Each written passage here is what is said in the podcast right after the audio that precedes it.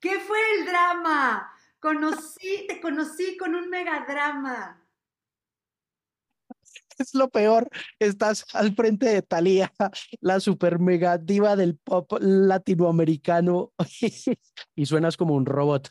Es, eh, Alejandro, yo ya dije, bueno, esto sí ya es la inteligencia artificial a tope. Sea, me sonabas como un robot, que era un input ahí que tenías. No, no sé exactamente qué fue lo que pasó, pero. sí, alguna cosa pero también si se queda uno como pensando, eh, ¿será que los equipos leen todo lo que estamos eh, recibiendo de inteligencia artificial y todo lo que estamos, es que no hacemos sino hablar de eso ya, ¿no? Claro, ya es parte de la vida, ya es, hay que, si no le aprendes y si no eh, te pones listo, te quedas, esto se está moviendo así. Sí, a usted no le, a usted le gusta lo que está pasando con eso.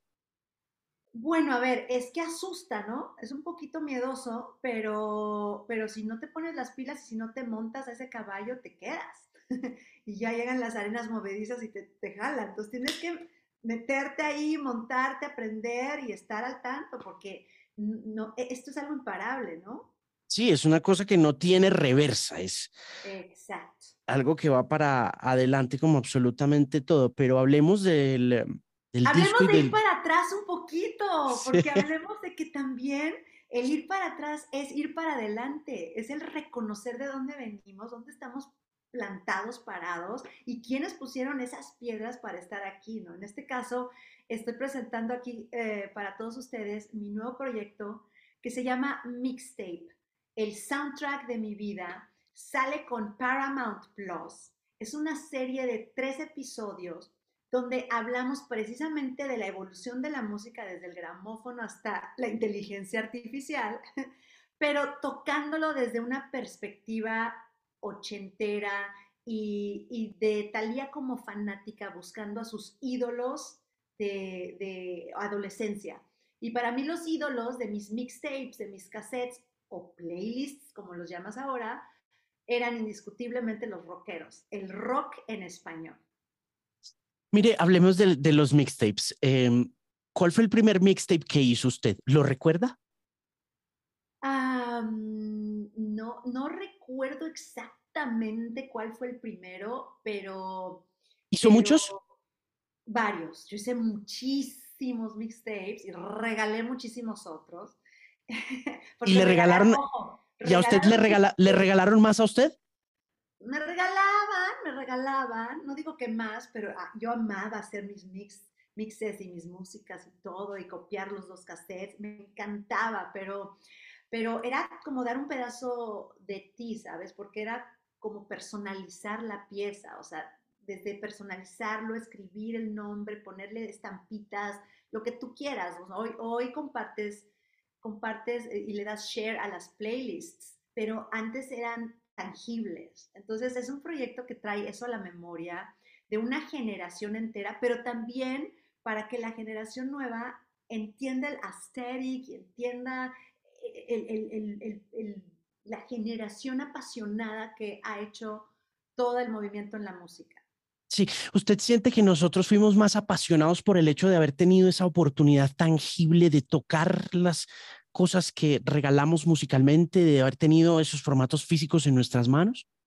Pues eh, no sé si más afortunado o no, pero sí experimentamos muchas otras cosas que tal vez esta generación, eh, pues no, porque no las conoce, ¿no? Esta generación que nació ya con la tableta en la mano, ¿no? En, una, en un, en un clic tienes todo versus que en otra generación tenías que tener una cámara de video, tenías que tener tu cámara Polaroid, tenías que tener tu Walkman, tenías que tener este, la agenda para ver a quién le llamabas, tenías que tener un despertador para que te despertaran cuando necesitaras una alarma.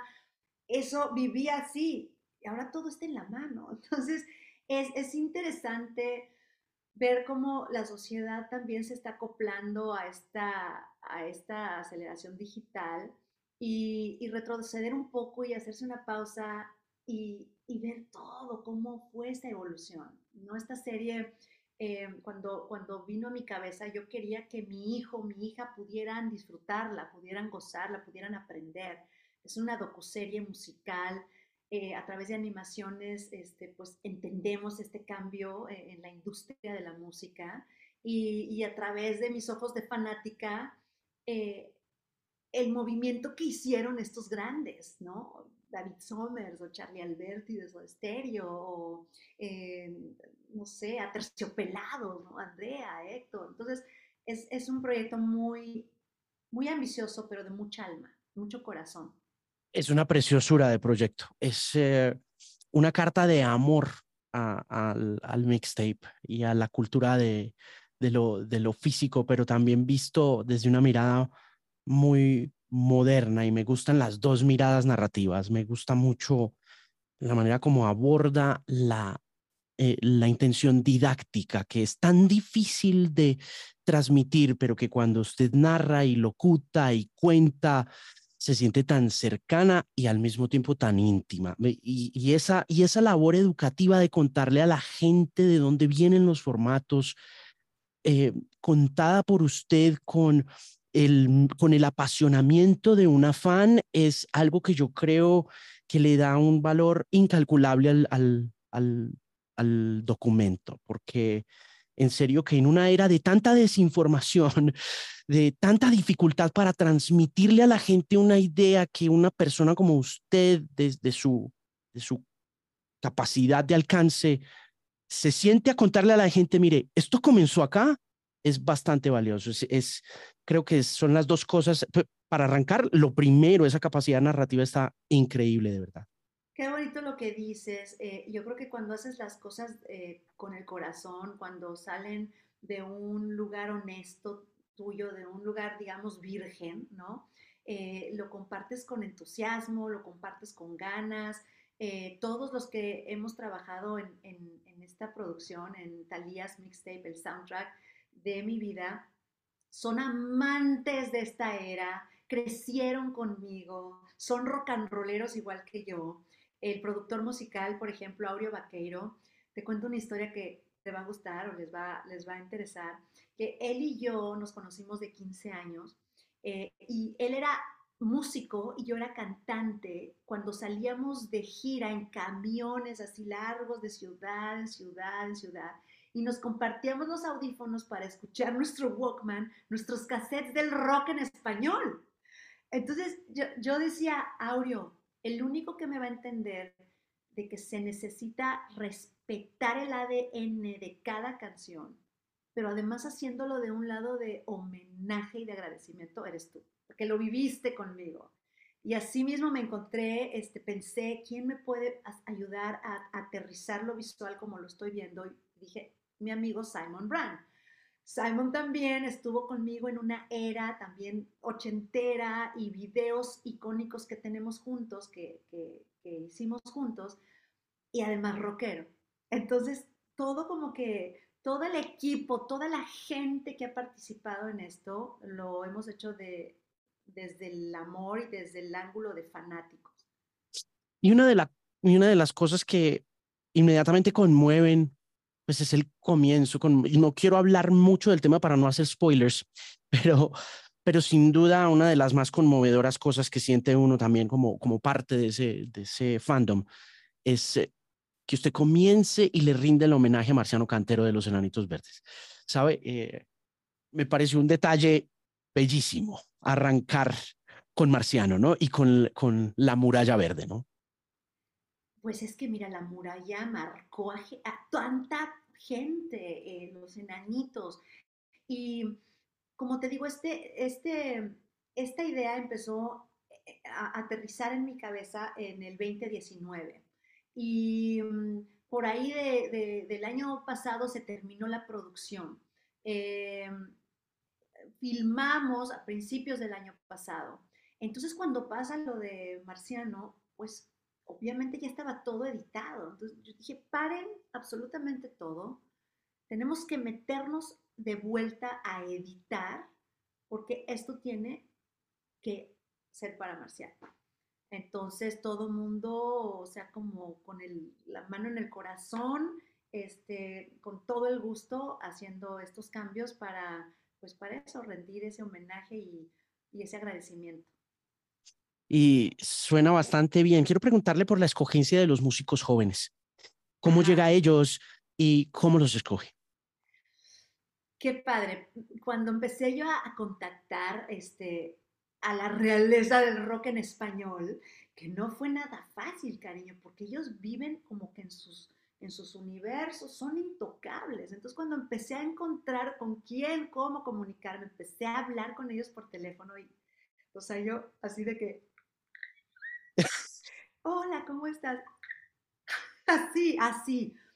Eh, y les empecé a explicar que en esta serie yo quería hacer un puente, un puente entre la historia que quería escuchar de ellos y al mismo tiempo invitar a estos nuevos pioneros de la era digital eh, a través de YouTube, de TikTok, que han destapado una carrera, que están nominados ya a los Grammys, a los premios de música y que arrancaron en esta era digital. Estos chicos que, que también se sumasen para amplificar así más el mensaje de, de, todos. Entonces, lo entendieron muy bien y, y pues fue algo muy orgánico el, ver a Bruces, por ejemplo, cantando La muralla, me hizo algo tal cual, Bruces y Ben Carrillo, porque eh, la letra es que estoy parado sobre la muralla que divide lo que fue de lo que será. O sea, es claro, eh, hacía mucho sentido.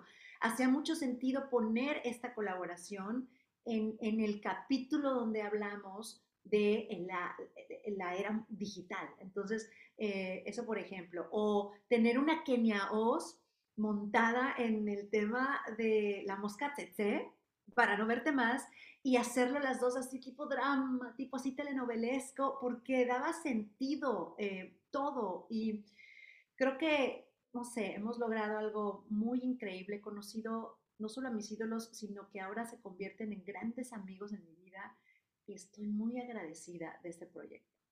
Qué bonito cuando se sienta con estas nuevas generaciones, eh, más allá de ese gran entusiasmo que usted les inyecta, porque cuando se sienta a hablar con Ben y con eh, Bruces, es indiscutible que, que el liderazgo sale a flote como esta figura trascendental del pop.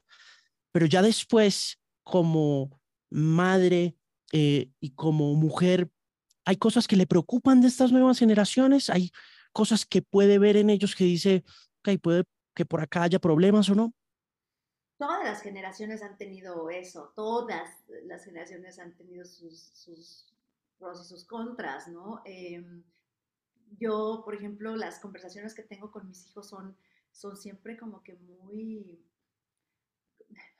Aprendo muchísimo, muchísimo, porque tienen otro chip, ¿sabes? Tienen otra información ya codificada que tal vez no está ni en ti ni en mí, pero ellos ya vinieron con ese chip, ¿no? En, o sea, en las células, en el ADN. Entonces realmente es, es increíble tener estas pláticas y, y, no sé, por ejemplo, una de las conversaciones que tuve con mi hijo eh, acerca del proyecto, él, él me decía, a ver mamá, pero explícame otra vez, ¿cómo dentro de este plástico, aquí, cómo en esta cinta, se imprime la, o sea, cómo la música está ahí, cómo se pega, cómo, se, cómo está la música ahí.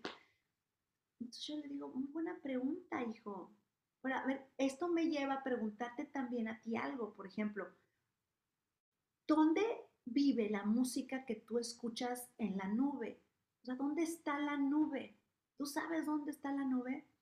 Mm, no. Entonces, eso también nos llevó a aterrizar mucho del proyecto. O sea, yo no, no sabía que la nube viaja bajo del mar. Increíble. ¿Verdad? O sea, como que la nube está allá en los satélites. Pues si uno se la imagina arriba, claro.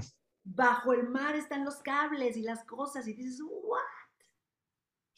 Increíble. Mire, hay un momento también donde le hace un homenaje a las mujeres del rock y escoge eh, a Andrea eh, entre muchas mujeres y muchos nombres que menciona y a los que nuevamente les rinde también un tributo. ¿Por qué escogió a Andrea y por qué escogió Florecita Roquera?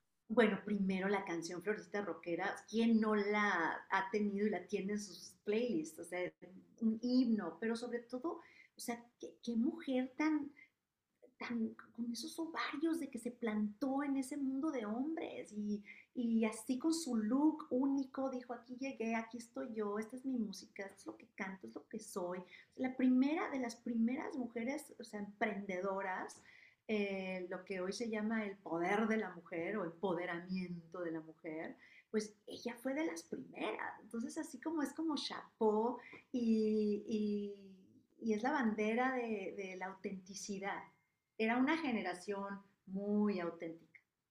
Sí, hay un momento muy especial también cuando se encuentra con Charlie Alberti y hay una historia maravillosa en ese encuentro que tiene que ver con algo que yo, yo he sido muy fan de Soda, como me imagino que mucha gente que va a ver esta conversación y esta entrevista, eh, pero no, no tenía idea de esa historia que, que usted cuenta, ¿no? Lo de persiana americana me dio como, wow. ¿Qué ¿No sabías eso, verdad? Que yo, yo no sabía eso. No tenía ni idea. Pero bien que cantamos, Persiana Americana, ¿right?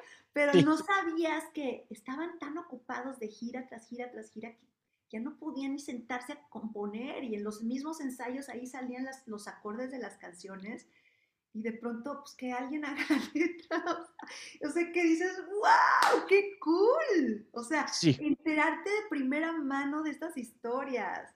Sí, sí, es lo que le digo, y pasando de ahí al momento en que se sienta a hablar de Pachuco con la gente de la maldita vecindad también, eh, como que va haciendo unos brincos, repito, muy educativos alrededor de lo que ha sido el rock en América Latina, ¿no? Pasando del empoderamiento femenino, eh, hablando de Marciano Cantero, conectando a las nuevas generaciones e incluso hablando de la historia de los Sud Suiters y de la conexión con México. me pareció increíble también, un detalle muy chévere. Y, además conocer a Rocco, o sea, no sabes lo que yo quería, conocer a Rocco, verlo a la cara y decirle, eres un ícono, o sea, ¿cómo puede ser? Platícame de Pachuco, ¿qué es? Yo no sabía todo lo que hay detrás del movimiento de Pachuco y ahí lo aprendemos. Y, y, también le dije, te puedo apapachar y te puedo crear todo un teatro de pachucos, ¿me dejas? Claro, let's do it, vamos a hacerlo. Y, y ahí es, el video es así como de, de de época, así como, de, como si te metieras al, al, universo de los pachucos. Es súper increíble, la verdad, el poder jugar con lo visual, con la música, con la nostalgia y de la mano de ellos, que son esa generosidad de compartir sus joyas de la corona con nosotros, ¿no? con, con esta nueva generación. Mencionaba usted lo difícil que fue de todas maneras acercarse a estos artistas y lograr conectar con ellos para poder, por agendas o por sus vidas personales, conseguir coordinar estos, estas agendas y, y a estas personalidades para sentarse, entrevistarlos, conversar con ellos y aprender de ellos y más adelante grabar la música.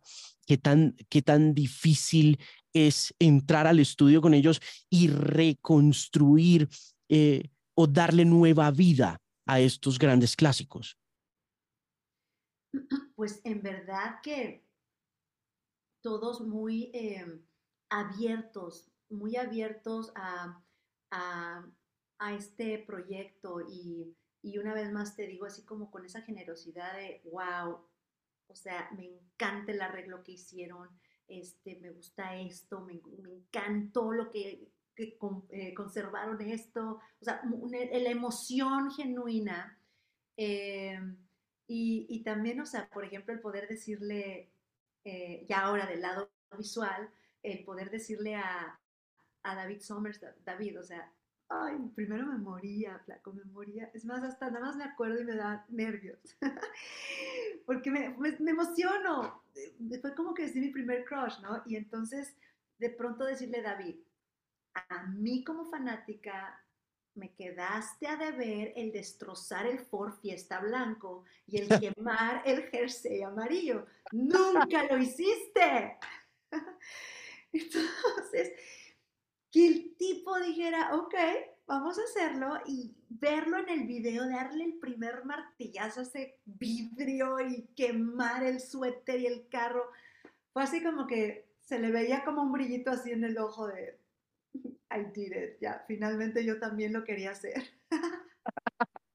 Mire, la felicito, le agradezco de verdad. Em, la docuserie está increíble, la factura, el libreto, el guion, la escogencia de las canciones, no pudo haberlo hecho mejor, está fantástico todo lo que ha hecho y le deseo lo mejor con esta rememoración y esta remembranza y lo que le decía al principio, esta carta de amor a los 80, al rock en español y a la música que tanto nos enamoró. Muchísimas gracias por el tiempo, es un gusto conversar con usted y de nuevo lo mejor para este 2023. Ale, precioso, muchísimas gracias. Me encantó verte, platicar contigo, con tu gente y eh, compartirles acerca de mi mixtape, el soundtrack de mi vida que no se lo pueden perder en estos tres episodios maravillosos en Paramount Plus. Across todo MTV también va a estar y el disco que está espectacular, que sale a la par. Eh, mayo 2, mayo 3, sale esta serie, sale todo, así que pónganse bien listos para brincar esta era y conectarse con la magia del mixtape. Gracias, cariño. Gracias, Talía. Un abrazo muy grande. Buena tarde. Besos. Chao.